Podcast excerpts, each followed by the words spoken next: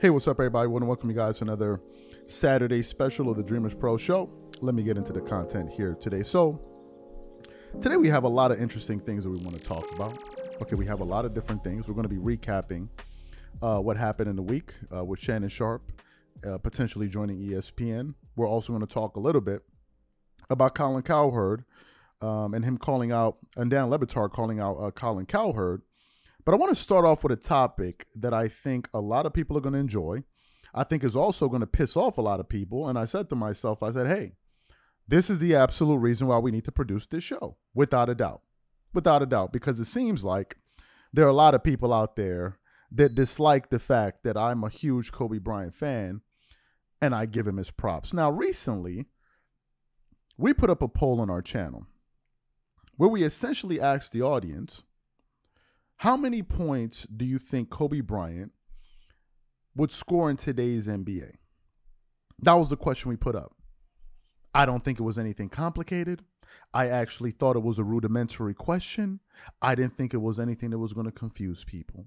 The question simply was if Kobe Bryant played today, what would he average? And I gave the audience four options 40 points a game, 37 points a game, 35 points a game, and 30 points a game. Out of the 10,000 people that voted, would you believe that 19% of those people believe that Kobe would average 30? Which to me is absolutely astonishing, which proves that we absolutely need to produce a show like this. Because it seems like a lot of people are either misinformed or totally confused about the matter. 32% of these people said that they thought he would score 35, you know, because Kobe did that in 2006. 21% of them said 37, and 28% of them said 40. 40 points. Now, let me give you guys a systematic breakdown as to why I believe Kobe Bryant and Michael Jordan are the only two NBA players that could average 40 plus points a game in today's NBA. Let, let, get into it here. In the 1986, I mean the 1986 season, Michael Jordan in that season averaged 37.1 points per game on 48% shooting. That's what MJ averaged in 1986. Would you believe that there's a crop of NBA fans that are actually unaware that Michael Jordan had a scoring season like that? Would you believe that? Yes. Jordan scored 37.1 on 48% shooting. Now, this is the part where this particular show begins to get really, really freaky and spooky. Here are some interesting facts about Jordan that season. As you guys know, we are currently in the three point era. In the three point era, where teams are attempting well above 35 threes a game. In that season, Michael Jordan scored 37 points while only attempting 0.8 eight threes a game and only made 0.1. To translate that, in, that into a number that maybe some people will understand, that season Jordan attempted 66, 66 threes. Do you know how many he made? He made 12 threes on the season. 12 threes on the season. And the man still scored 37.1 points a game that year, which to me is absolutely incredible. If Jordan had only attempted, let's say, four threes a game or one three point shot a quarter, that would probably give him an additional three to six extra points a game. an additional three to six points a game, which would easily push MJ over the 40 point per game scoring line in a season. You see, because when Jordan was scoring all of those points, the NBA was a different game. It wasn't a run and gun game, number one. Number two, there were a lot of traditional bigs, which means that the spacing that you have right now, where you see the four man flaring out to the three point line, the five man in some cases flaring out to the three point line, which gives you an open lane. When Jordan was playing, you didn't have that. And oh, by the way, he did that in a much more physically taxing era in the NBA, which makes this era look like the cupcake era, the bubblegum era. The bubblegum era. If Jordan played in this particular NBA, he would abuse these dudes. He would abuse these dudes. Let me give you guys some more information and some more stats and things you need to consider. Here's something else you need to consider. In the 1998 season, which was the last season of the Chicago Bulls' last dance, that run, that year, those Chicago Bulls, as a team, attempted 14.13 point attempts a game. 14.1, that's what teams were attempting back then. Today, teams are attempting 35. And some teams are attempting over 43s a game. Those teams would be the Boston Celtics and the Golden State Warriors. Go look it up. Those teams last season attempted above 43s a game, which basically translates into about 10 three point attempts a quarter. Now, here's another thing one needs to consider we need to consider the pace.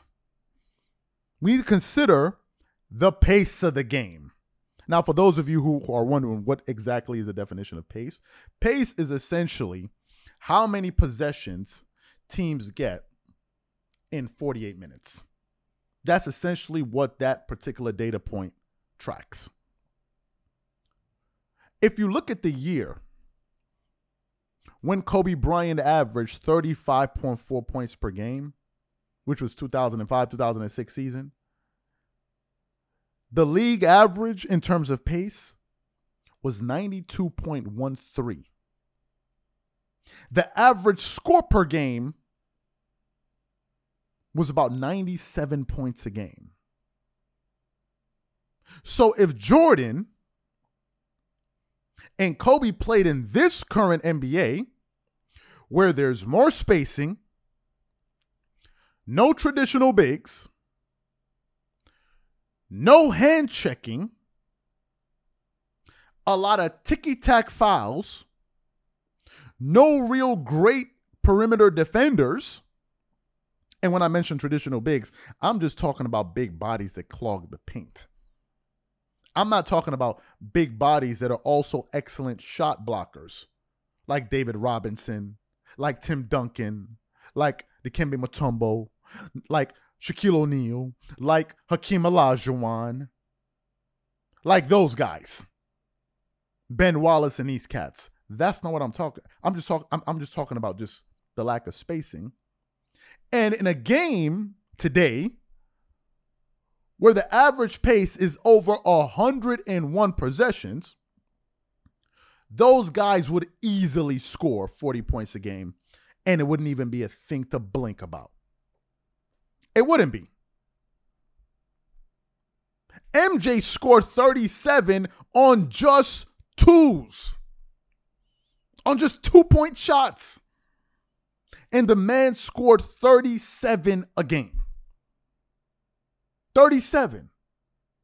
Kobe averaged 35.4 while just attempting 6.5 three point attempts on 30, 34% shooting.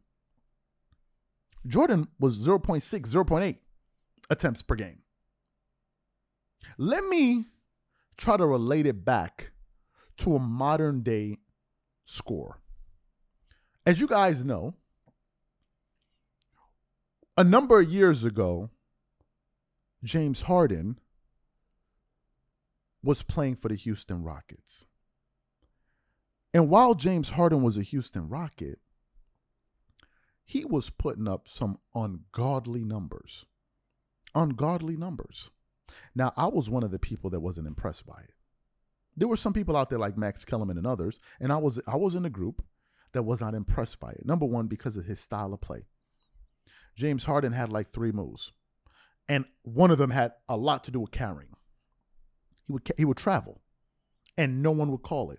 The step back three, dribble, dribble, dribble, step back, travel three, or dribble, dribble, dribble, dribble, dribble, drive by you, layup. That was it. One of the most boring displays of offense, in my personal view. This is just my this is my opinion. It wasn't fun to watch because it was so predictable. You knew what he was going to do. One or two, one, two or three things. That season, James Harden averaged 36 points a game. Do y'all know how many three point shots James Harden was attempting that season? In the year that James Harden scored 36 points a game, he attempted, get this, 13.23 point shots a game on 36.8% shooting. James Harden by himself was essentially attempting as many shots as the, as the Chicago Bulls as a team was attempting in 1998. That's what was happening. Now imagine if Michael Jordan played in the cupcake era and he attempted seven three point shots a game, which would be low. But imagine if he attempted 7.3. 7.3. If he did that, my hunch is this. If Jordan made it up in his mind, I think Jordan would have averaged 43 to 45 points a game. Yes. You see, it sounds incredible. I was actually uh, talking to one of our viewers yesterday, and he was like, you know, when Kobe was scoring all those points, he was playing 41 minutes a game. That's un- that's unheard of. I'm like, no, it's not unheard of. It's unheard of because this is one of the laziest eras in NBA history, in the cupcake era. So that's why it seems unheard of.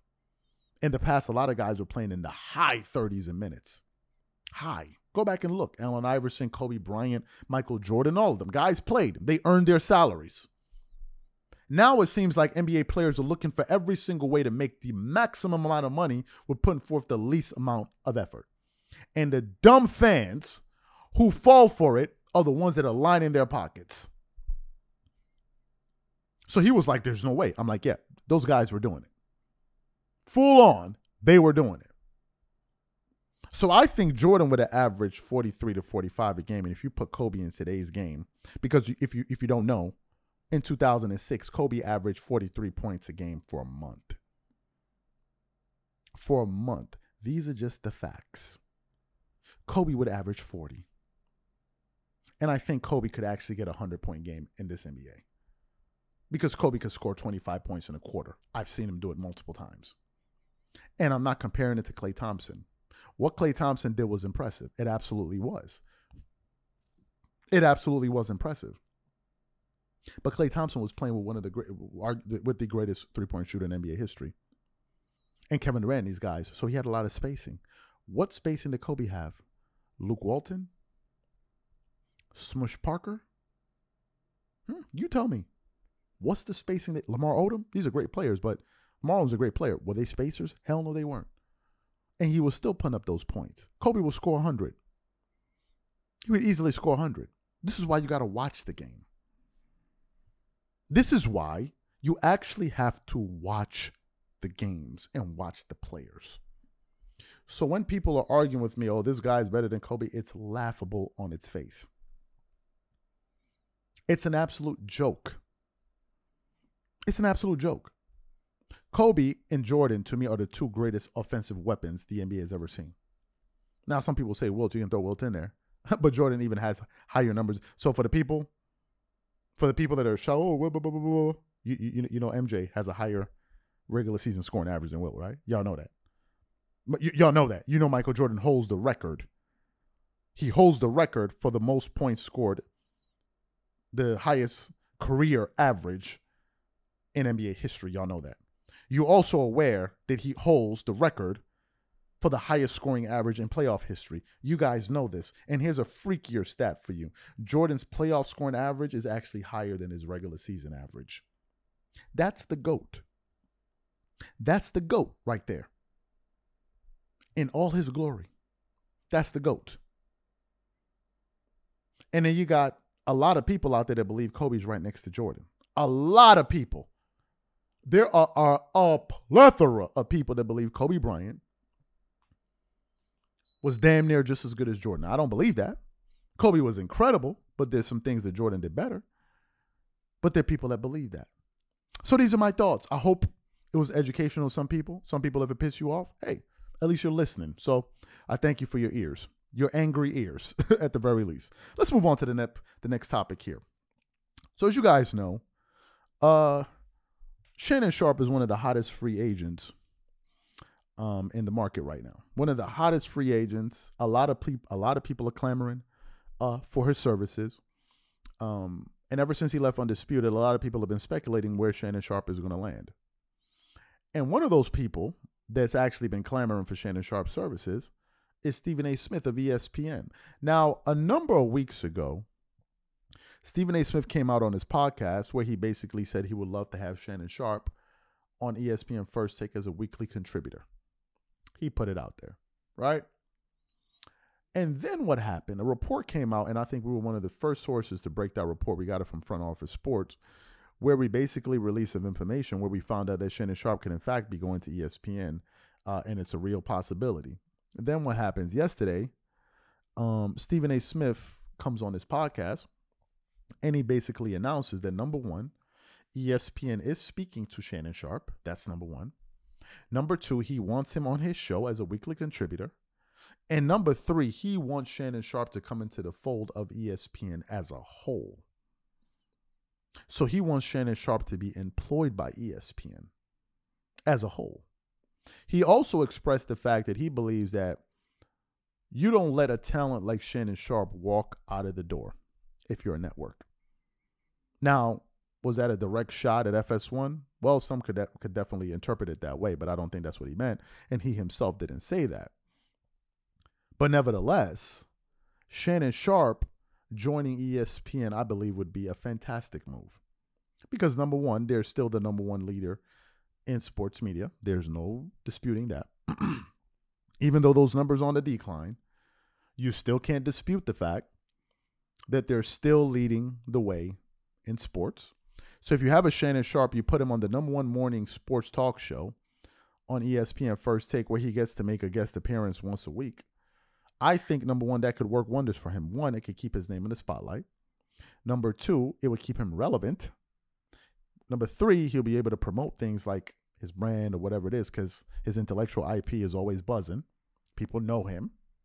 Number four, I think is going to help his show, the Shannon Sharpe podcast, and I think is a win for him. And I also think is a win for ESPN because it brings in new fresh blood, you know, new talent.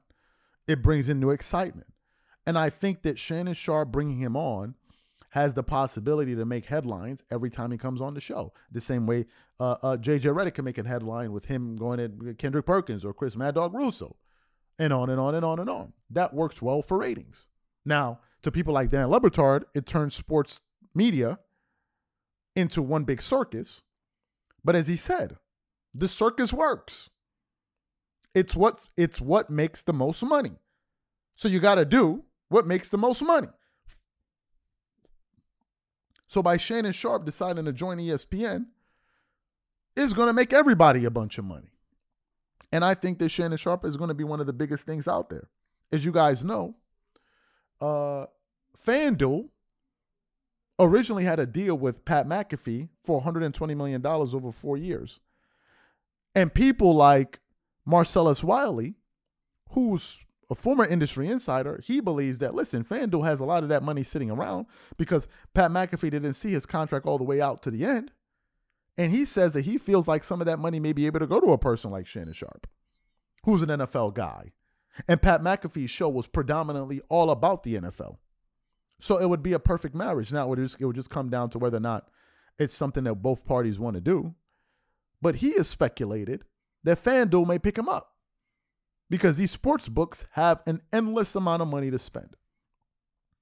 So to me, I think Shannon Sharpe most likely will join Undisputed. I mean, uh, ESPN First Take. Stephen A. Smith even said on his Twitter that he was going to be making a special announcement this coming Monday about this very thing. So I'm going to be in, I'm going to be extremely interested to see what happens. I think they're going to get Shannon Sharpe right before the beginning of the NFL season because Stephen A. Smith seems absolutely committed to ensuring that, that ESPN remains the number one top dog in the sports media space. So I guess we just have to wait and see how that goes. So let me get to the third segment uh, here. Let's close off. Let, let, let's let's get to this one. As you guys know, Dan Le Batard was formerly employed by ESPN. You guys are aware of this. Fantastic. Since leaving ESPN, he struck a $50 million deal back in 2021 with DraftKings, which they now have the DraftKings network, where he has his show, his podcast. And um, for those of you who may be unaware, you know, the podcasting space has a lot of money. There's a lot of money there and a lot of resources there. In fact, we just recently joined one, CLNS, uh, you know, that network as well and there's a tremendous amount of upside when you're able to actually join one of these networks, right? So Dan left, left ESPN. He created his own thing, and um, you know he's doing very well, right? He's doing very well for himself. But ever since he's left, he's been critical of the direction uh, sports media has gone. And a few months ago, one of his former uh, colleagues, uh, you know, while he was still employed at ESPN, Stephen A. Smith actually came onto his show. And during his visit, during this episode, they were discussing a range of things. A range of things. And during the interview, Dan Le Batard said in no uncertain terms that he doesn't like what Skip Bayless and Stephen A. Smith have done, have done to sports media. Now, the moment he said that, Stephen A. Smith immediately rebutted um, what he said. He said, "But where have you been? Like, what were you doing? You know, like what are you, what are you talking about? You were part of it too." And he said that he believes that these guys have made sports media dumber, right? he believes that they've watered down the medium. And then Stephen A. Smith recently kind of went back, and then they had their back and forth. Dan Le Batard then responded to him. But then what happened? Then what happened? Um, just a day or so ago, I was actually listening to the Dan Le Batard show, and he actually released a clip. And this particular clip was centered on some of the things that, or some of the dirty tricks that that go on in the sports media landscape. And in specific, he was talking about Colin Cowherd, who's currently employed by FS1. And he basically said that Colin Cowherd knows that there's a lot of money in giving bad takes in sports. A lot of money. So what we want to do is want to quickly play what Dan Le Batard had to say about this and then we're going to continue on with the show. Take a listen to what Dan Le Batard had to say there. I mean, when you look at the powerful signature voices, whoever they are, Dan mm-hmm. Patrick is now saying he's going to retire in 2027. Colin Cowherd, Jim Rome, whatever the signature voices have been in this space, aging. I'm genuinely curious how some of them are going to try and make it to what Bayless is at 70 which is still in the game by being just the most absurd. The most absurd. Just hate LeBron for 20 years. Don't enjoy the 20 years. Just hate them. I'm a cartoon media villain, and that's what I'm doing. But the one that I find more interesting than that is what Cowherd's doing. Because Cowherd is super calculated about how he gets people to listen and he knows that there's money in being wrong. So he's got no problem taking out Justin Fields as a quarterback because why not? It's content and it's not a human being. It's just something I said once upon a time. Being wrong doesn't cost me anything. I'll just go after Justin Fields, but I'll do this purposely and purposefully. I'm going after that guy, Justin Fields, because he's an avatar for something. Eh, is he a quarterback? Is he running back? What is he as the game changes? Can he can he be the things that the quarterback has always been, which is Peyton Manning? Eh, I'm going to question him. I'm going to question him loudly. And then he does it in the greatest way possible because this is the way that he does it. And I just loved it because if you're looking at it from someone calculated to bother you, he's always been 64 that 60 40 that Justin Fields is going to succeed. And today, in July, because the football machine must be fed, he's pulling back 5%. What? Oh my god. Which way? He's pulling back. He's pulling back from 60 40. He's going to succeed to 55 45. I thought we were going to get 50 50, but he's like, I'm not ready for that. Not yet. Not he yet. still thinks he will succeed, but he's leaving himself the chance that he's going to be less wrong because he moved it back 5%. 55%. It sounds like he's less certain that he's going to succeed, right? But then here playing this same game, Mhm. slides in on Fox Sports as well. Craig Carton comes in and says Daniel Jones is arguably one of the best running quarterbacks in the league. Holy sh- Arguably. Arguably. I like the arguably.